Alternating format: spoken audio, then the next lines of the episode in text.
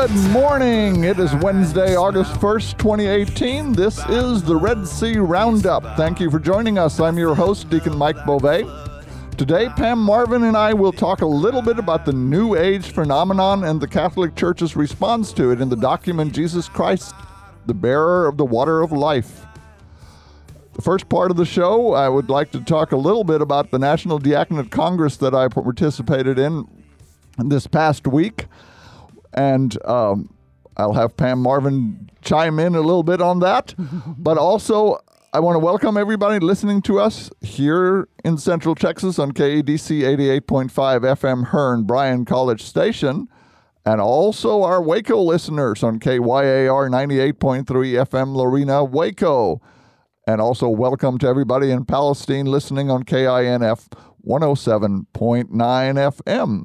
And unlike my show on July 4th, this is actually live.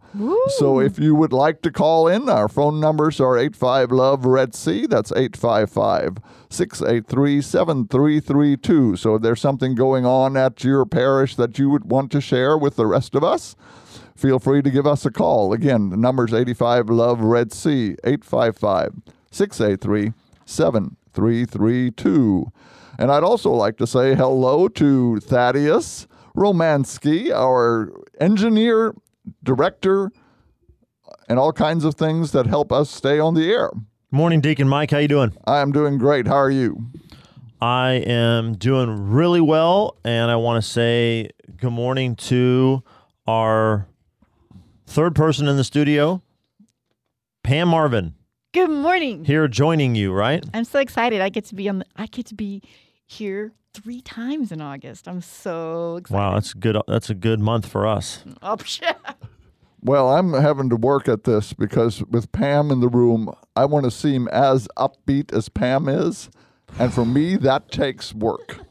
That's hard. It's hard to mm-hmm. top her. It's you that motivates me, dear. It's- your thank you. brilliance just gets my gets me going. I'm so excited to be here. And thank you. I want to say thank you because I know this was like not your original inspiration for this type of show, but um, you agreed so lovingly. So thank you. Well, I find everything that uh, we can help our listeners with talking about what the chur- church tries to teach us about certain things as being inspirational. So I am always willing to broaden my horizons into areas that I might not be as familiar with. Well, I thank you for that. But you know what? I am intellectually curious about the diaconate convention you just went. You just were just saying, and where was it? How big was it? Like it was it national? Uh, the National Diaconate Congress uh, just took place in New Orleans, hosted by the uh, Archdiocese of New Orleans, and uh, Bishop Aymond was there for the entire time. Mm. And uh, but this was the celebration of the 50 year anniversary of the reestablishment of the diaconate in the United States. Um, really? it uh, there was a letter sent to Rome in 1968 asking to revive the diaconate in the United States based on the documents of Vatican II. And so it was granted, and in 1969 we ordained the first deacon in the United no- States. As a convert, I had no idea that the, the deacons weren't around. Well, the deacons have always been around. Um, but um, if you're interested, I have a brief history of what happened. Um, in the early church, and I um, told this in one of my classes the other day, uh, we had first the apostles, who were bishops, and then we had deacons before we had priests. And uh, if you remember the story in the book of Acts in chapter 6, the pre- uh, deacons were selected based on certain criteria in order to help the apostles with taking care of the people that needed taken care of. Um, that's not to say that's all they did, because the first time we see one of the deacons, he's out preaching. Um, but for many, many years, the diaconate was in charge of the funding for the church. They basically held the purse strings. Mm. And um, so this continued for several years. And uh, over time, when more and more priests were in charge of their parishes, there was a bit of a tension between deacons and priests as to who was really in charge of the money belonging to the parishes and things like this.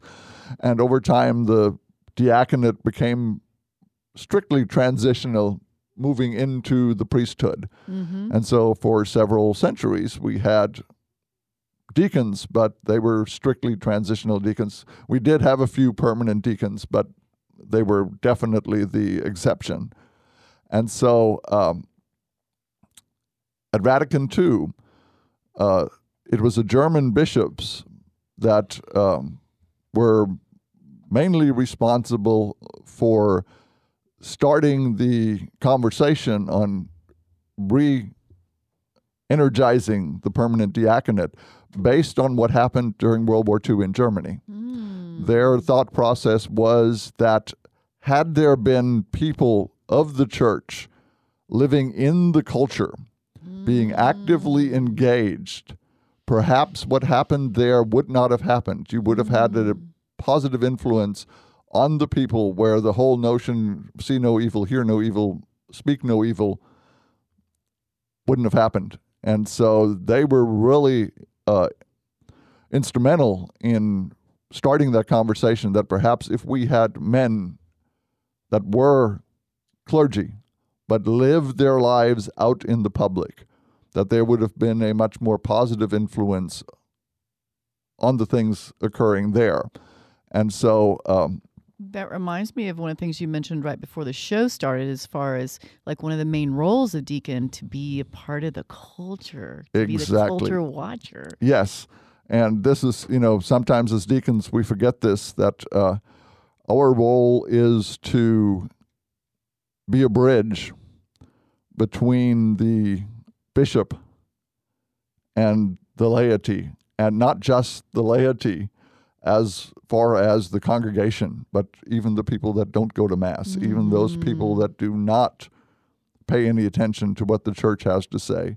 And so, again, the spirit of what uh, Vatican II was trying to uh, energize with the reestablishment of the permanent diaconate was to speak to that, to allow there to be men and uh, that engage the culture. So, was there not a permanent diaconate prior to 68 here in the United States? No, there was not. Uh, as I said, uh, the first permanent deacon was ordained in the United States in 1969. But the diac- permanent diaconate um, over the over the big pond, yes. Uh, there were some permanent deacons in Rome, Mm. uh, but uh, as a true order, basically non existent. So, what is the the census like? You know, we, we often talk about vocations um, being kind of down, and we need to always fluff up our vocations. How's that with the diaconate? I mean, would you say that that's healthy, or we can always use more, or we can definitely always use more. Um, the problem is that because of the church's desire to make sure that men called to the diaconate are mature in making that decision because they do allow married men. And so one of the things is that the wives are instrumental in the formation of a deacon. And um, so a lot of the men aren't ordained till later in life. So we have this huge retirement on one end of the spectrum as we have men in formation filling those spots. And at the moment, we're just barely staying even. It is increasing, but not enough to yeah, provide the um, ministry that is required because the need continues to increase. Well, you know something just uh, that I've noticed too is oftentimes if if a deacon or, or someone who is called the diaconate had a large family, by the time his kids are grown, he's aged out. hmm Yes. Uh, it's not so much that they want all your kids grown. It is uh, they want to make sure that you're aware of the strain it is going to put on your family life. That you know there are going to be choices that you're going to have to make as a deacon. Uh, a funeral comes up. You have a family vacation planned, which most of the time, if you have more than one deacon, that's not an issue, but it can be. And so the decision is, you know, right. how do you choose between your ministry and your family? and the family has to be okay that sometimes the ministry comes first. Right. Wow. Yeah, because in my little mind, it's like that. Uh, your paternal role is your vocation. Yes. But then I guess the, the, the, the clerical vocation then trumps the paternal one. At times. At times, Uh, now, the church always says the proper uh, order is God first, family second, job third, ministry fourth. But again, that holds most of the time. Say that one more time because I, I want that to sink in with everybody because I just love that. God first, family second, job third, ministry fourth. In in family, you mean spouse, then kids, right? Why, certainly. okay, just just making sure because we need a little reminder for some of the mamas out there that your husband he's right above the kids. But uh, back to the National Diaconate Congress, uh, there were 2,700 deacons present for this. This was one of the largest gatherings of deacons ever. Uh, but it was absolutely wonderful. Uh, I've never seen so many bishops and cardinals in one spot. Uh, the least we ever had at a mass was four uh, bishops um, and uh, large number of priests and um, we had um, Cardinal Joseph Pierre, the um, Apostolic Nuncio to the United States, uh, so, um, address. Uh, Cardinal Tobin from Newark did one of the addresses, and of course, uh, Cardinal DiNardo from Galveston, Houston, did one of the uh, talks.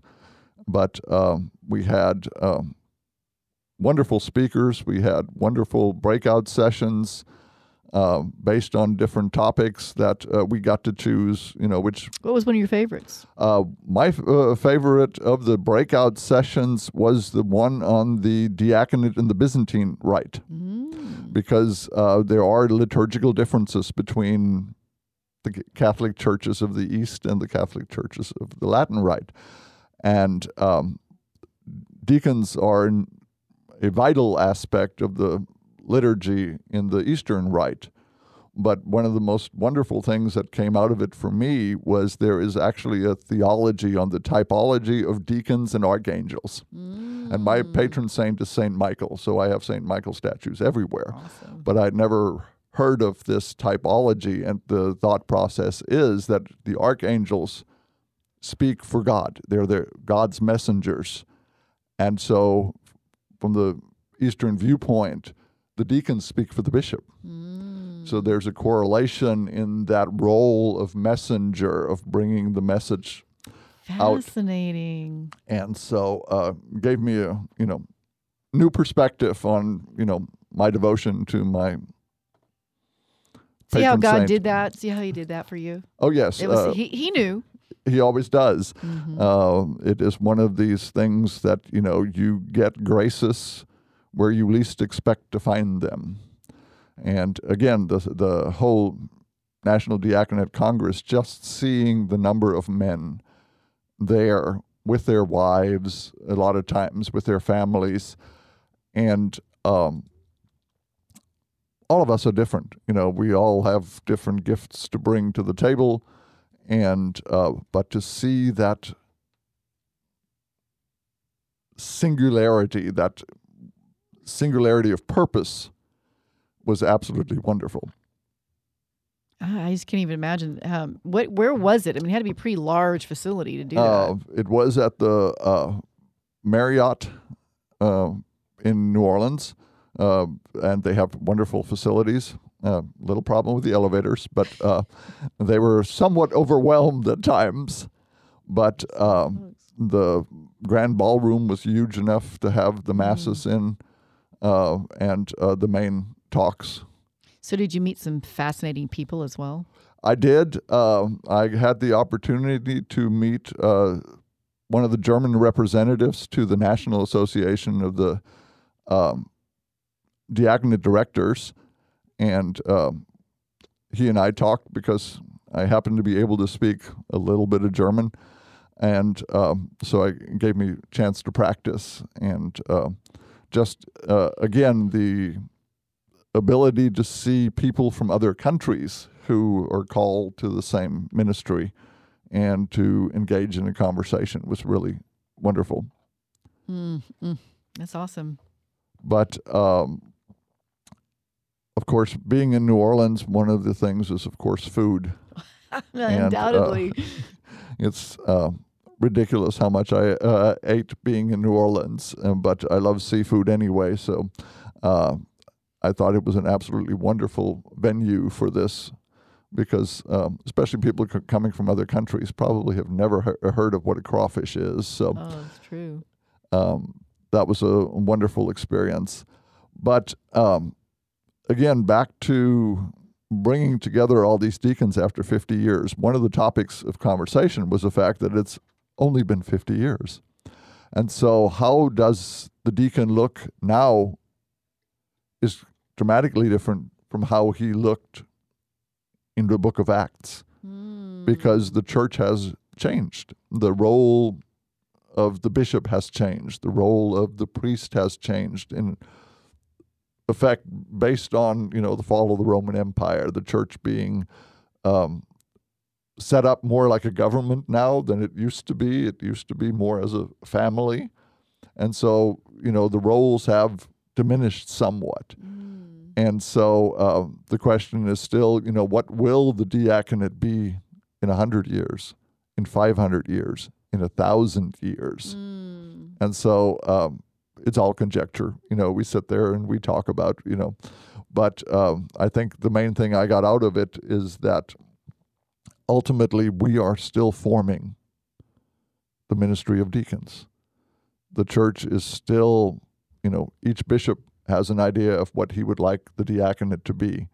And so when the bishops get together, they're going to talk about, you know, this is what I'd like to see, this is what I'd like to see. This is mm-hmm. what my deacons are doing. This is what my deacons are doing.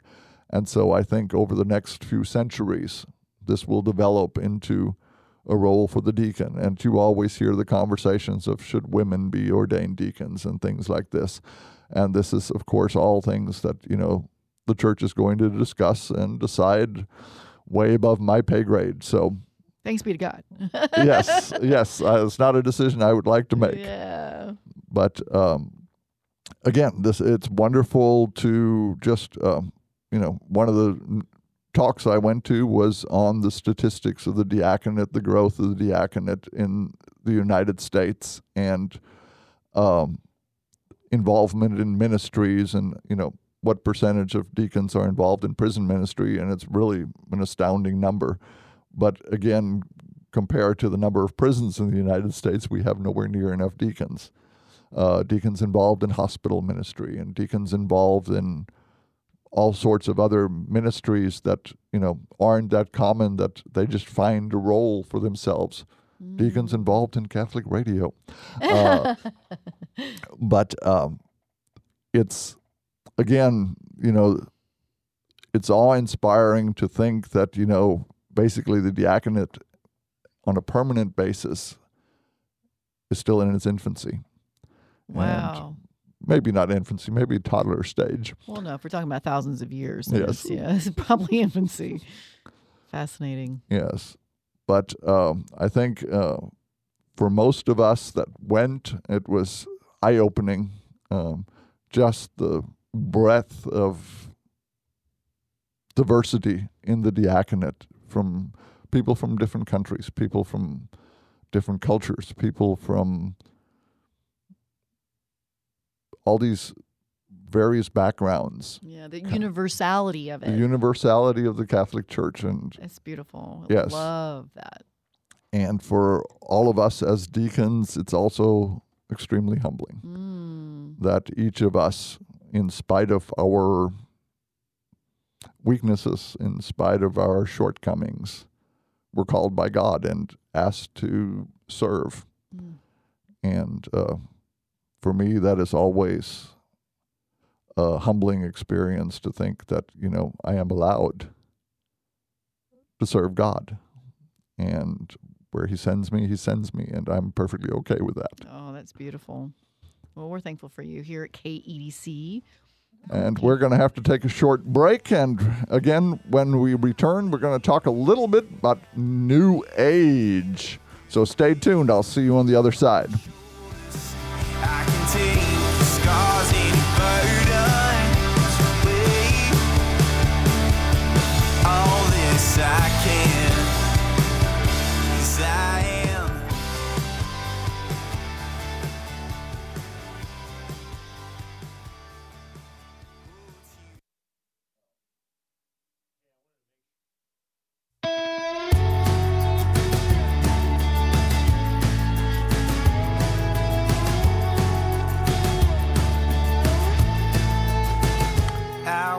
And welcome back to the Red C Roundup. Again, uh, I want to welcome everybody to our show. Also, I want to remind everybody that we are live, so if you would like to chip in a comment or something on uh, the topic of New Age, feel free to give us a call. 85 Love Red C, 855 683 7332. And again, I'm here with Pam Marvin, and just for clarity, I want to point out that neither one of us is an expert on New Age.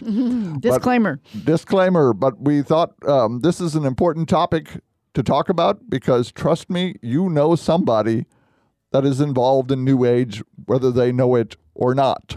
Right. And also, as Catholics, we there's uh, so many elements that can creep in to what we think is still Catholic, but can borderline on maybe not so much. Yes, and that for all of us uh, is a challenge sometimes when we hear things that we think we understand Mm-hmm. and we incorporate them into our lives and sometimes find out that that's really not what we should be believing. That's really not what we should be following. You know, I've noticed this is kind of an ongoing type of formation. As a as a convert myself, you know, I come across things and like, oh, that's really great, and maybe try to adopt it, and then come to find out that not exactly Catholic. Yes, and uh, this is, you know, the Catholic Church is a worldwide institution. It is Mm. universal. And so, as Bishop Barron is fond of saying, we pick the truth from everywhere we find it uh, because the truth is always from God. But we have to be careful that we only pick the truth because sometimes we pick things that are not true. So true. That good old relativism. Yes, and when we start thinking everything is of equal value, which is one of the phenomenons in our culture, that we have the danger of stepping into areas that perhaps will lead us in places that we really do not want to go. That is so true.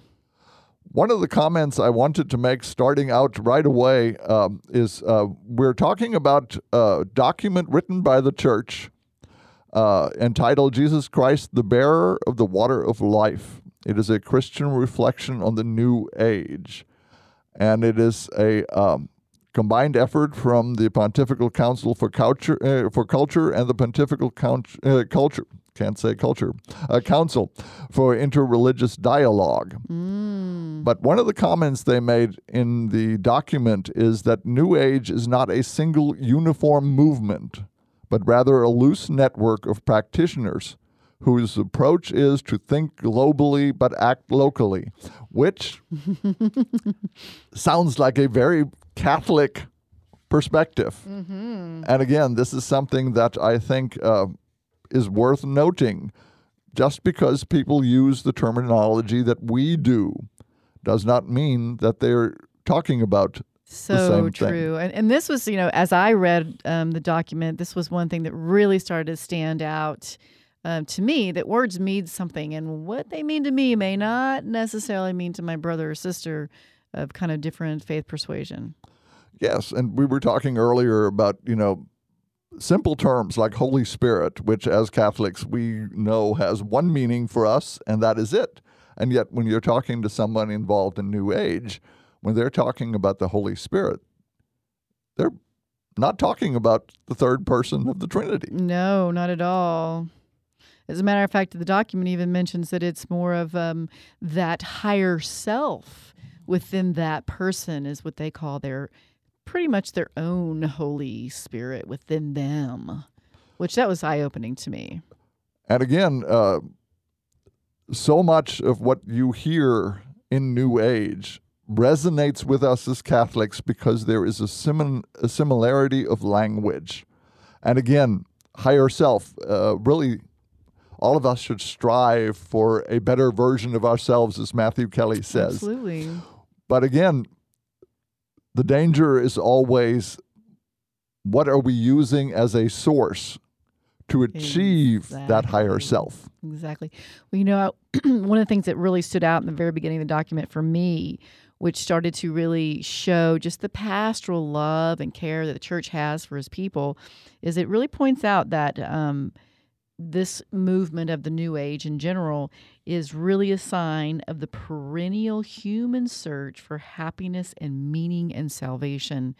So, again, deeply written in our hearts um, is that searching for that longing for happiness and that longing for sanctity. Um, although people have different methods to try and get there, but as we know as Catholics, there's really one predominant way Jesus Christ, the way, the truth, and the life. And uh, we had talked a little bit about uh, the fact that one of the things that Catholicism stresses for us is the notion of humility being important in our approach to life. Mm-hmm. And so it's always with the understanding that if I dismiss grace in my life, it becomes prideful. It becomes something that I am achieving for myself. And this, again, we're talking about this higher self notion. And um, it resonates back to the early church and that whole idea of Gnosticism, that whole idea that there is a spiritual higher self and then there is that lower physical self. Mm-hmm. And um, the emphasis was always that there was some special knowledge that we can achieve to basically live as that higher self and Mhm. dismiss the physical self. And this is contradicted by the incarnation. The whole point of Jesus becoming man is to glorify our physical bodies as well as our souls, our spiritual self.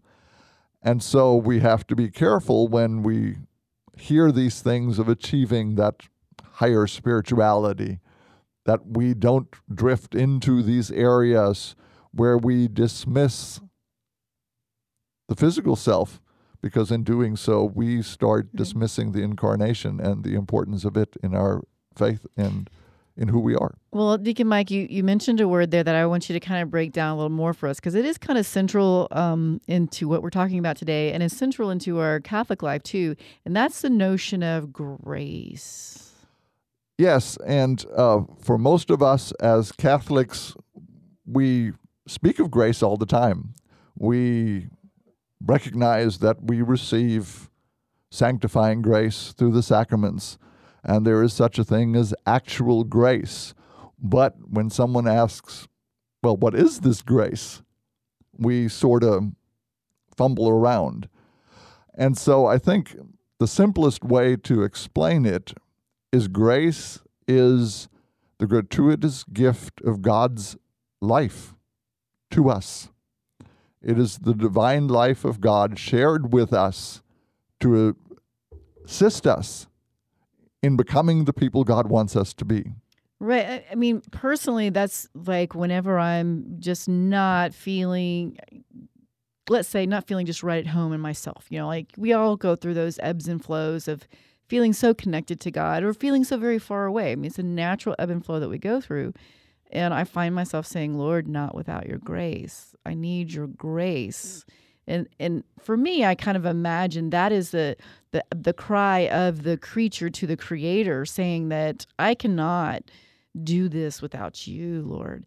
And, and interesting enough, that's a big thing with eh, what we're talking. Our topic today is the the the creator and the creature because I don't believe they believe so much in a creator as just the a collective creature that makes an overall. I mean, would you say that's about right? Yes, and I think uh, you've hit the nail on the head. And um, we see this a lot in movies today uh, Avatar, Star Wars.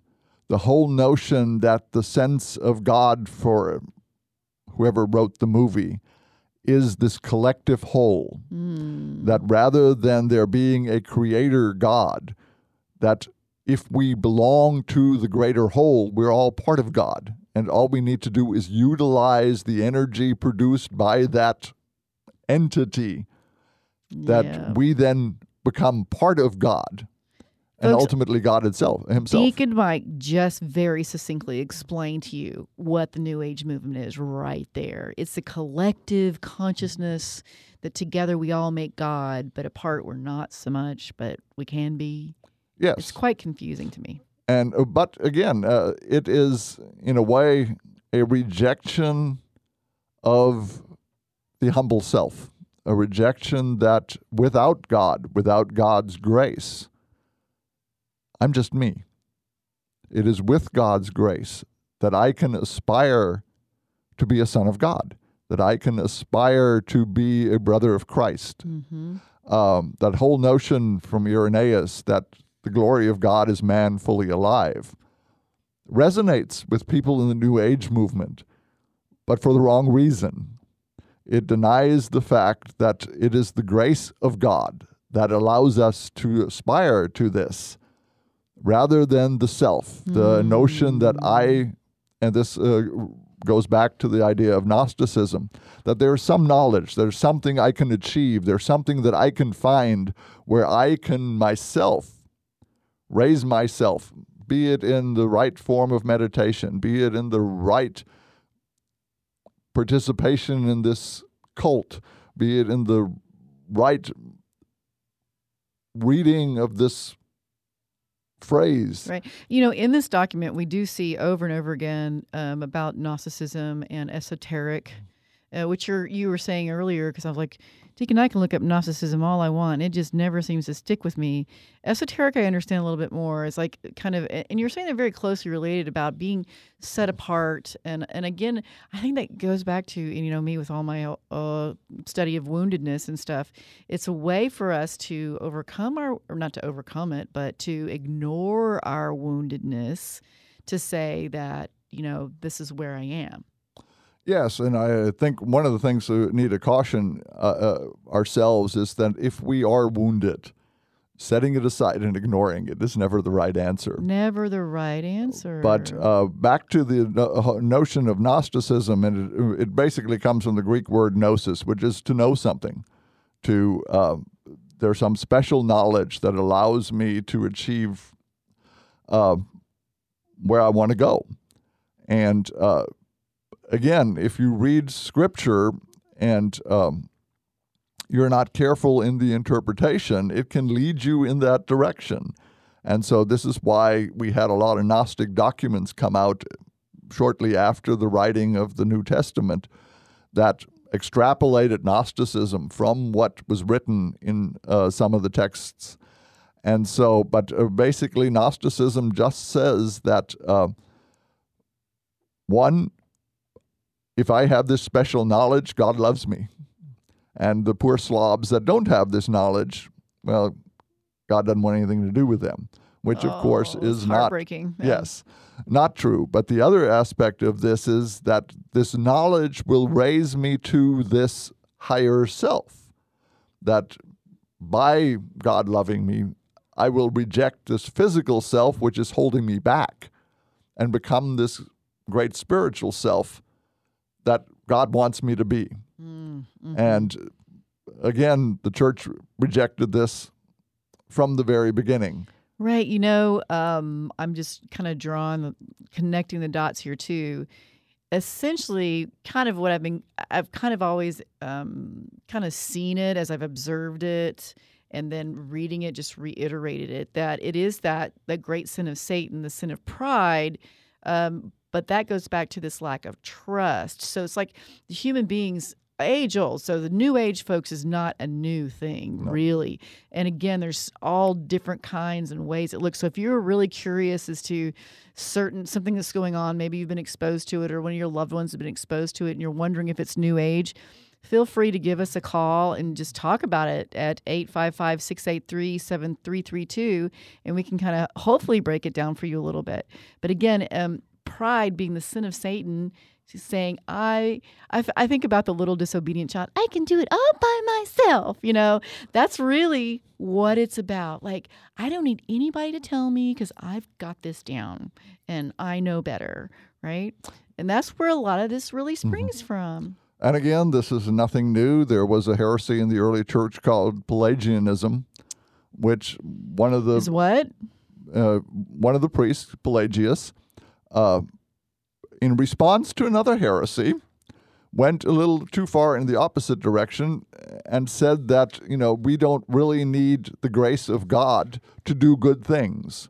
that we can do them on our own. And this was extrapolated by followers of Pelagius to be that we really didn't need God at all, that, you know, we can be good people. And you hear this nowadays all the time. You don't need God to be a good person. And the church has always taught that goodness is God Himself, that, you know, without God, good doesn't even have meaning. And so it is the grace of God from the very beginning. The whole idea of good is instituted by God. And so mm. I can't say I can do something good with God because I can't even understand good without God. Mm. And so God provides us the grace to do good things, whether we realize it or not. So when we're doing something good, I can deny that God's doing it all I want, I want to. to, but yeah. Doesn't change the fact that all things that we do are initiated by the grace of God. You know, I thought it very interesting as I was reading the document. Also, came across the notion of Manichaeism, which I I didn't really know that much about, um, and then through some of my other readings, found that uh, Augustine, before his conversion, uh, was very much a part of this Manichaeism. So can and that's very big part of a heresy that goes right into all this. So can you can you kind of ex- explain that in regular terms? Well, um, for St. Augustine, the big struggle was the same struggle that we all have. If God is who God says he is, why is there bad things happening in the world? And so, in his search for an answer to this, he came across Manichaeism, which was basically the notion that there is the good God and there is the evil God and the two are in tension. And again, you have this whole notion that the physical world is Bad. part of the evil God, Okay. and the spiritual world is part of the good God. Mm. And so, the for Augustine at first, this provided some answer to this. Well, the good God's not responsible for the bad stuff; it's the bad God. Mm. And so it isn't until he started reading scripture that he realized if God is who God says he is, there can't be a bad God. If God created everything, where did the bad God come from? Right. And so you either have two gods or you have no God, but you can't have one God. one God uh, who is in charge of this. So Well, and in the New Age movement, though, it seems to be that there's not really this. I mean, a celestial being, so to speak. It's more of this collective consciousness that goes way beyond, you know, planetary. Right, and uh, the notion there is that it is our failure to cooperate with this collective consciousness that makes bad things happen. Does not explain physical evil. Does not explain volcanoes and this sort of thing. Um, and this is the challenge with everything. The only thing that truly underst- uh, explains the world we live in is understanding God in His proper meaning Right. the fact that God is good in the same way that heat is warm. Yeah. Cold is not another state. Cold is the absence of heat. Darkness is not another state.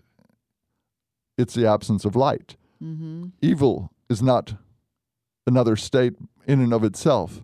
It is the absence of goodness. And so when we see God in that light, and this is what Augustine came to learn, that God is good. It is when we fail to cooperate with that good that evil comes into the world. Mm. Speaking of evil in the world, one of the things that's very uh, central to this New Age spirituality is also um, the belief that there's no such thing as sin. Uh, and that's a uh, that is like a really big thing in the culture. I mean, I even see uh, some Catholics really watering it down to a certain amount. Of, I mean, trying to again get us off the hook for um, our interior weaknesses. So, can you really talk about sin and why it's real? well, there's two aspects of sin that we need to talk about if we're going to talk about sin. The first is original sin, and this is one of the most misunderstood concepts even among Catholics.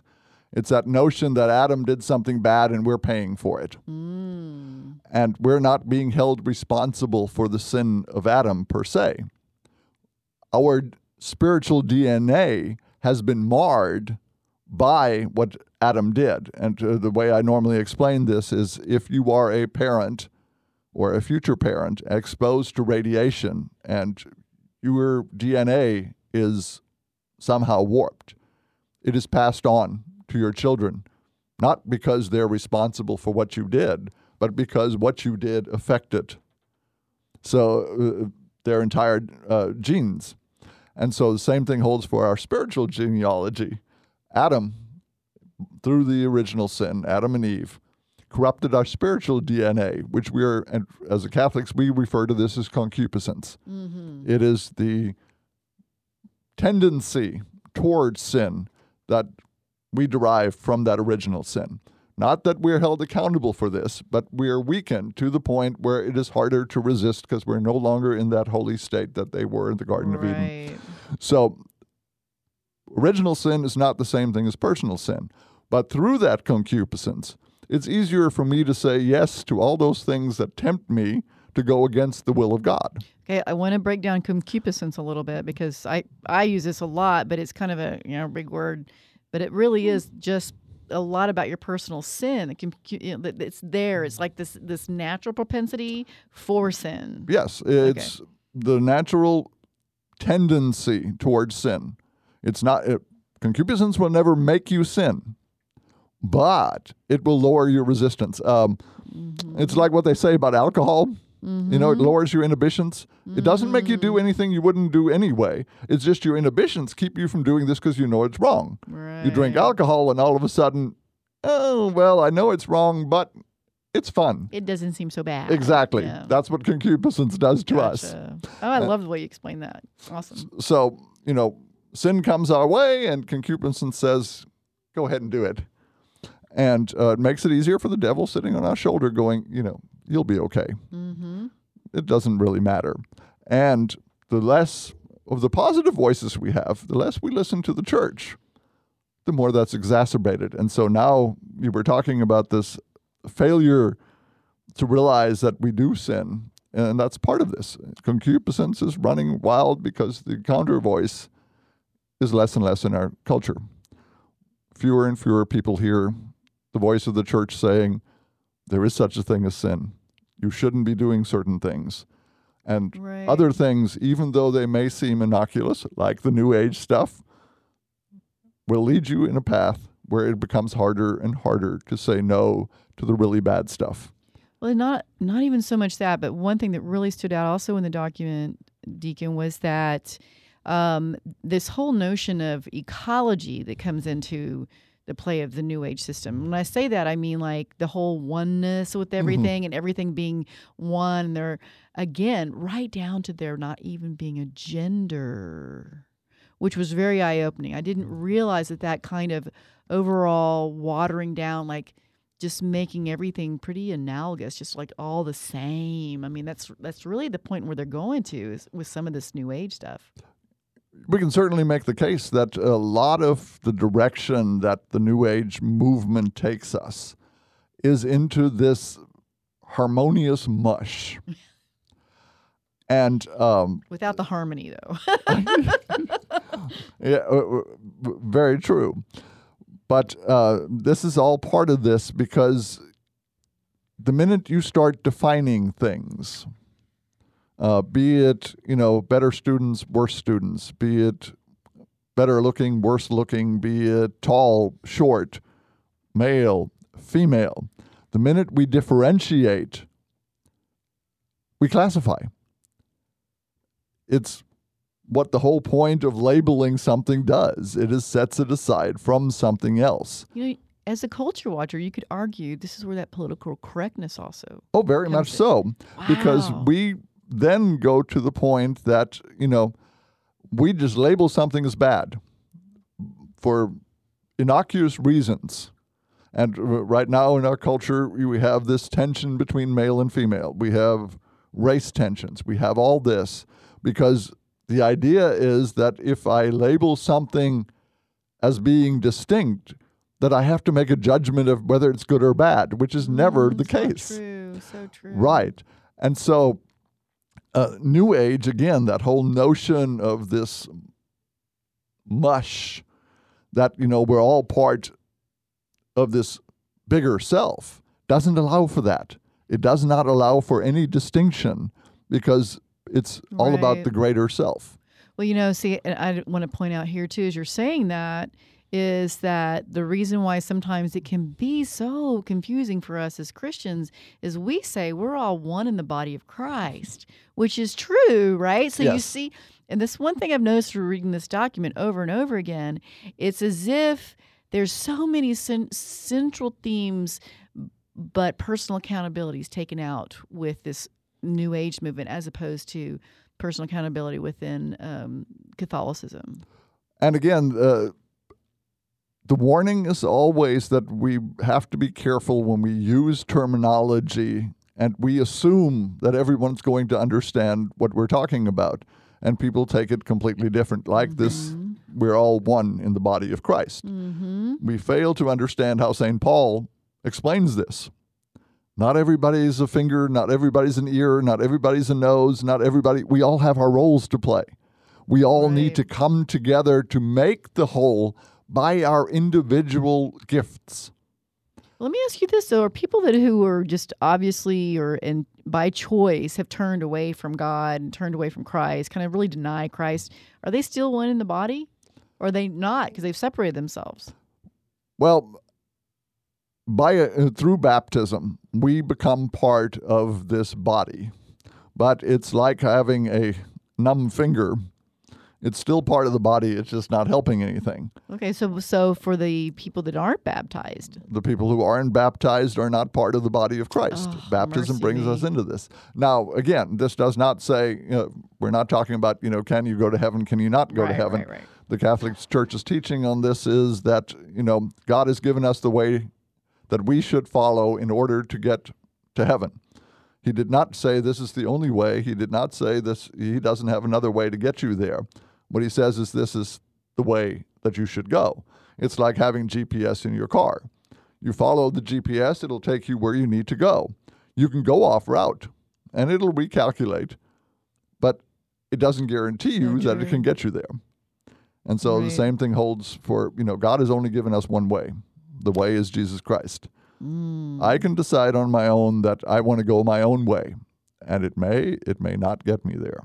Right. And, and I just want to say, um, on my personal journey as someone who got to pick and choose my faith, that one of the things that really, um, or the main reason that I am in the Catholic Church is because it gave me more of a roadmap to get closer to Jesus Christ. And I had more tools in the tool shed to do that. And, and just understanding the errors that's one of the reasons why we're talking about this is some of these errors that lead us and and one that really stands out to me is when they really point out that god um, for them and i mean that people that are in, involved in any type of new age spirituality god is their own psyche kind of their own ego. They are the central person um, again like we've been talking about separated from everyone else Gnostic and esoteric, you know, um, and then occultish. Mean, occultish meaning hidden, right?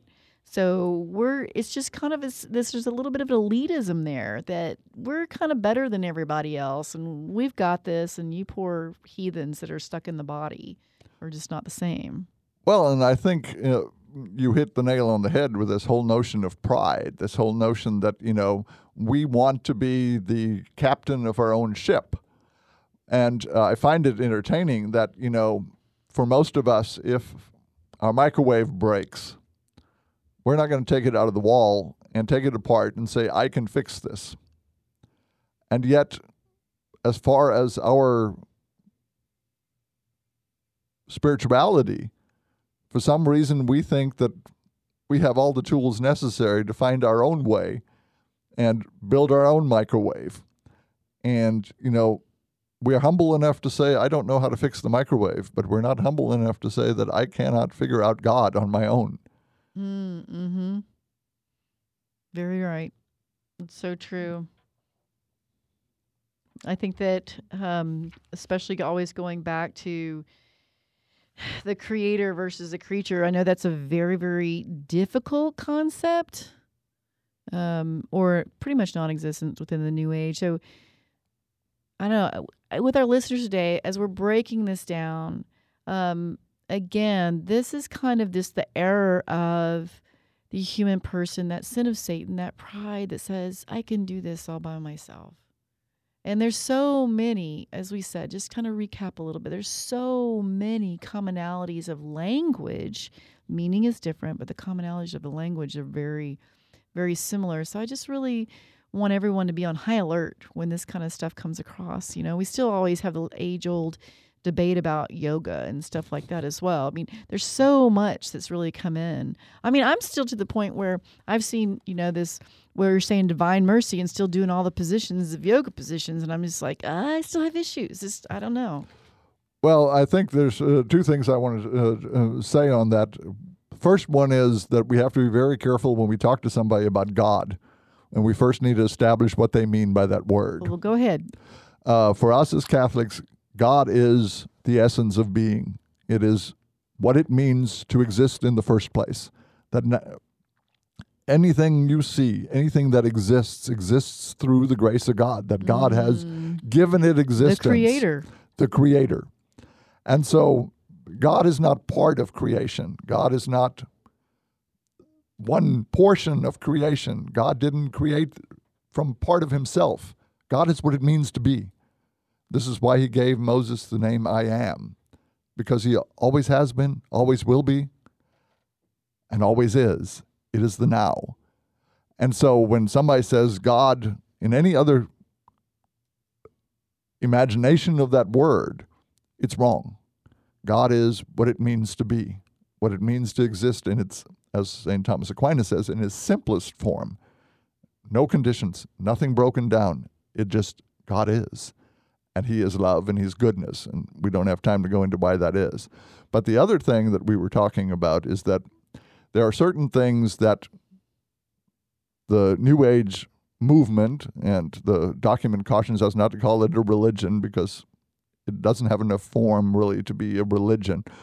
But the New Age movement, things like yoga, are not bad in and of themselves. Again, all of it is leading these people towards a search for the truth. They're looking for truth. They're just going on the wrong They're GPS. searching for that peace, Yes, right. They're searching for exactly the same things we are looking but for refusing. but refusing the guidance that God provides to get them there.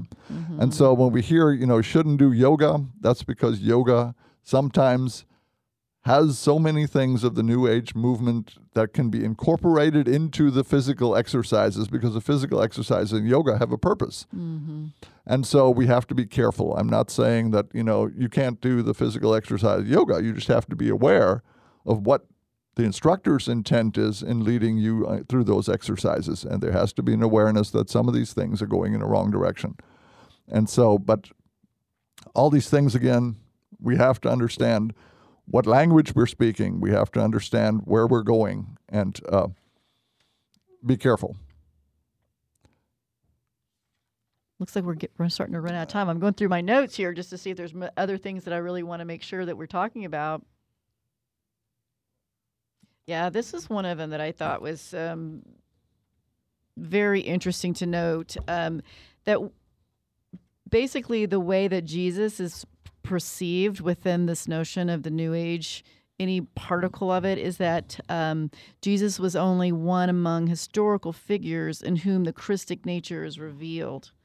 And basically he was just a fully christ shows clearly that human beings are heavenly and divine like a fully actualized human which in their path we're all trying to be which mm, no no bueno Yeah, and again, uh, this is uh, the common language, not saying the same thing. Irenaeus, the glory of God is uh, man fully alive. We're taking it out of context. Uh, we are not going to be the uh, same as Jesus. Jesus is God. We are the adopted children of God. We're going to run out of time, so I want to remind everyone that next week, uh, Gene Wilhelm will be the host of Red C Roundup. Remember to tune in for that. Until then, when calculating the many ways you might share your time, talents, and treasure with the people of God, always round up.